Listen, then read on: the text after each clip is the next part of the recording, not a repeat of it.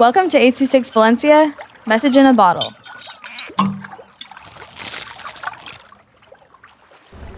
Trials and Tribulations in the Big Apple by Kyree and Mandy with 826 Valencia.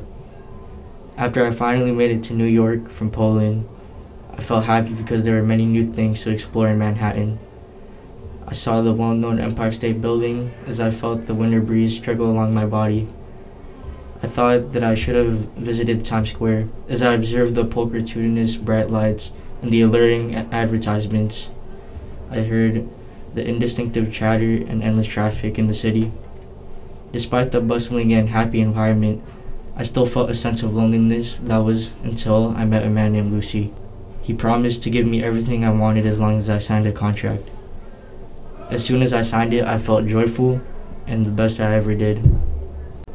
From the contract, I was popular, rich, and everything I could have been and asked for. I felt stagnant, happy with my current status, but I was afraid everything could have been taken away from me. I felt fear, fear of how people might view me. I felt fear of losing everything I had, like God might have been playing a trick on me, that if I stayed complacent, everything could have been taken away. I even felt hatred while I had this power, where I didn't even lend help to a homeless man. How much does a dollar really cost? That's when I realized the evil surrounding me. I had to escape. I felt conflicted with myself and ran away from everything. I finally realized that I should just keep my faith in God and hope for the best. I was finally relieved. Even though I left everything behind, it felt like a big burden was lifted off my shoulders.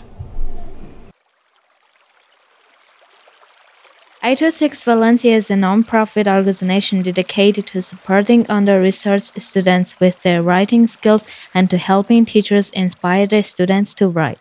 Our services are structured around the understanding that great leaps in learning can happen with one on one attention and that strong writing skills are fundamental to future success.